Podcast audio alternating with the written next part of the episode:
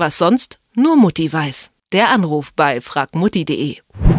So langsam kündigt sich auch hier bei uns in Leipzig mit den ersten warmen Tagen der Frühling an. Und das heißt auch, dass ich endlich mal wieder eine etwas leichtere Jacke anziehen kann, vielleicht auch den Wollpullover zu Hause lassen kann. Die dicken Wintermäntel kann ich, ja, ich würde sagen, in ein paar Tagen oder vielleicht in zwei, drei Wochen erstmal für ein halbes Jahr wieder verbannen. Nur die Frage ist, wohin eigentlich damit? Weil in meinem Kleiderschrank ist definitiv nicht genug Platz. Im Keller ist es zu feucht was also tun? Wie verpacke ich am besten meine Winterklamotten? Und das frage ich jetzt Bernhard Finkbeiner von fragmutti.de. Hallo Bernhard. Hallo. Was ist denn der richtige Ort und das richtige Behältnis für die, ich sag mal, Übersommerung, sagt man das so, für meine Winterkleidung? Also der Kleiderschrank ist da schon richtig, wenn man da genug Platz hat. Und dann kann man jetzt im Kleiderschrank oder dann auch außerhalb vom Kleiderschrank eben Vakuumbeutel oder extra Kisten verwenden. Also Kisten dann aus Plastik oder aus Karton.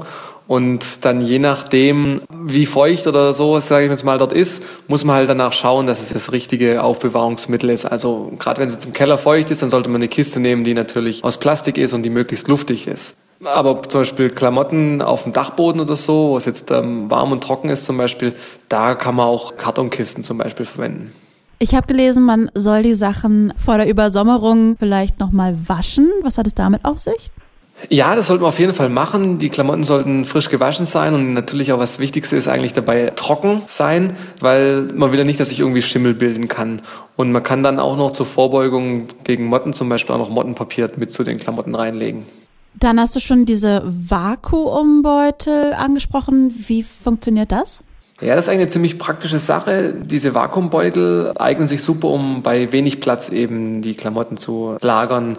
Mit einem Staubsauger kann man dann die Luft aus diesen Vakuumbeuteln raussaugen. Das heißt, die Klamotten, die man vorher reingetan hat, die werden sehr klein zusammengepresst und lassen sich natürlich dann dadurch wesentlich besser irgendwie in Kisten oder so unterbringen, weil man viel mehr reinbekommt. Und man hat natürlich dann noch den Vorteil, dass eben, dadurch, dass keine Luft dran ist und das Ganze luftdicht ist, keine Schimmelbildung oder Mottenbefall da irgendwie vorkommen kann.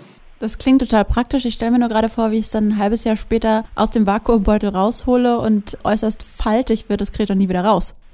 Ja, das stimmt natürlich. Also es kann natürlich dann sein, dass die Klamotten, wenn man sie nicht so gut zusammengelegt hat, und das passiert natürlich immer wieder, dann hinterher irgendwie versuchen muss zu bügeln, um die Falten dann rauszubekommen.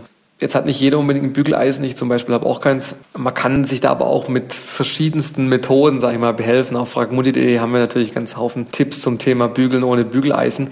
Man kann zum Beispiel einen Kochtopf nehmen. Wenn man da vorher ähm, Wasser drin gekocht hat, dann ist der schön heiß und mit der glatten Fläche, Bodenfläche von dem Kochtopf kann man natürlich dann sozusagen diesen Topf als Bügeleisen verwenden. Andere Möglichkeit wäre dann zum Beispiel die Klamotten draußen über Nacht aufzuhängen. Da muss man natürlich schauen, dass es irgendwie nicht regnet oder vielleicht hat man ja auch irgendwie überdacht eine Möglichkeit und dann vom Tau und vom Eigengewicht gehen dann die Falten in der Regel dann auch raus. Anderer Trick wäre zum Beispiel zwei große Kartons zu nehmen, Kartonplatten Platten sozusagen und dazwischen dann irgendwie den Pulli reinzulegen und den dann unter das Bett zu legen über Nacht. Da muss man auch gar nichts machen und am nächsten Tag ist, äh, ist der Pulli schön faltenfrei. Oder man kauft sich einfach mal ein Bügeleisen. Oder man kauft sich ein Bügeleisen. Aber da hat man natürlich dann das Problem, dass man halt auch bügeln muss. Wenn ich die Sachen über Nacht draußen aufhängen kann zum Beispiel, dann spare ich mir den ganzen Aufwand.